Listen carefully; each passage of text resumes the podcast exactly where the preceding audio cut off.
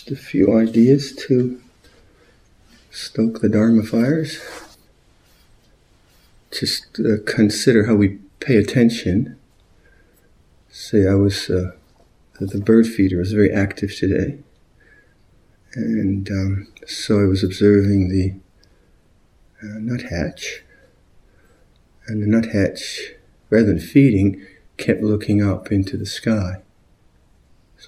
There was an owl around or something for a long time. And as I was looking at the bird feeder, I was taken by the quality of awareness. And I could see that the quality of awareness was uh, silent, vibrant, spacious, not limited. And then as the the birds, then they stopped coming for a while, it really didn't matter that the birds were not there. Because that sense of awareness is always there. And then consider how, consider how you pay attention. Consider uh, a kid who has an iPhone, Facebook, uh, all those other apps, right?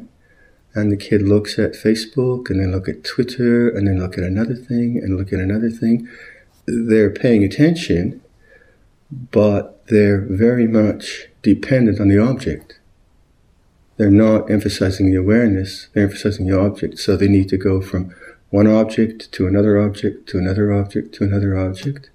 And then if the cell phone breaks, it's a disaster.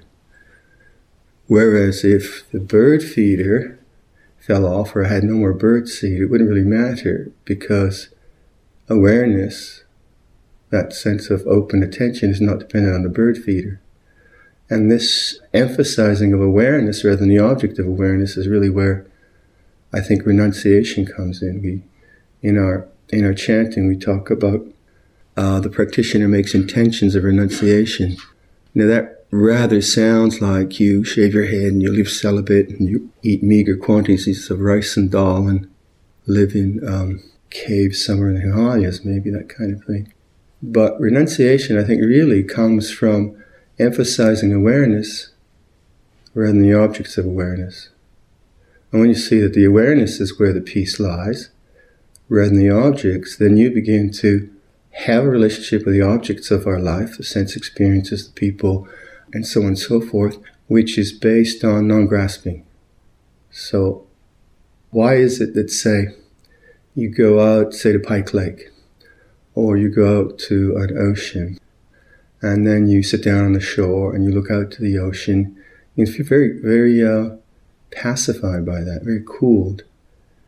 And yet you don't need to get up and then go find another ocean, another spacious place. So to me, it seems very important that the way we begin our meditation, if it's emphasizing this awake mind, awareness, then the object will point to the awareness.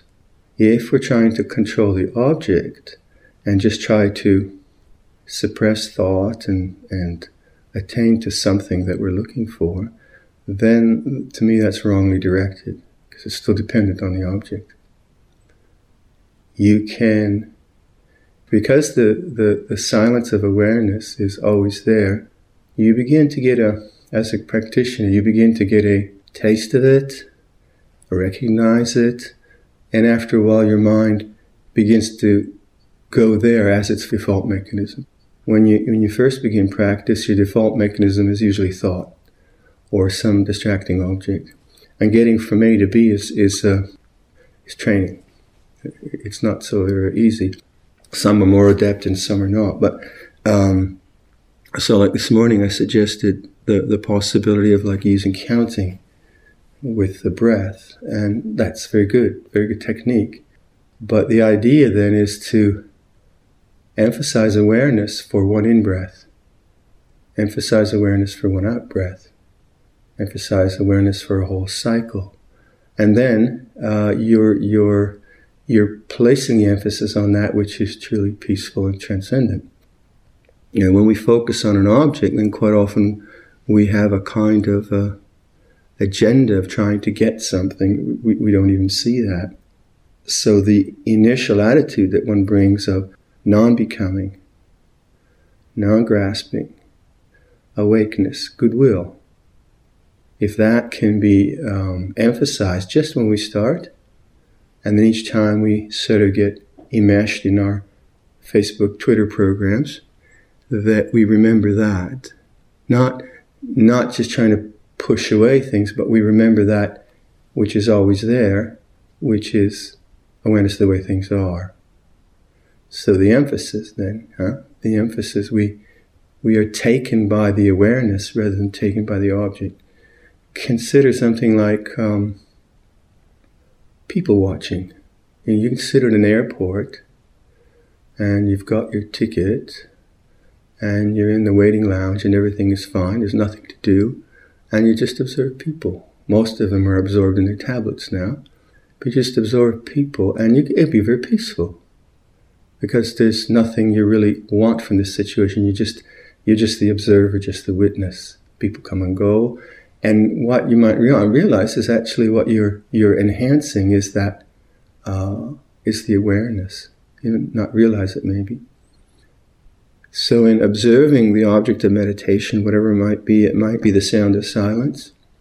Some people find that a really easy access point for awareness. The mind, you just open the mind and you hear that. Maybe sitting at your computer and you just remember that. That relaxes the mind. Still do your work.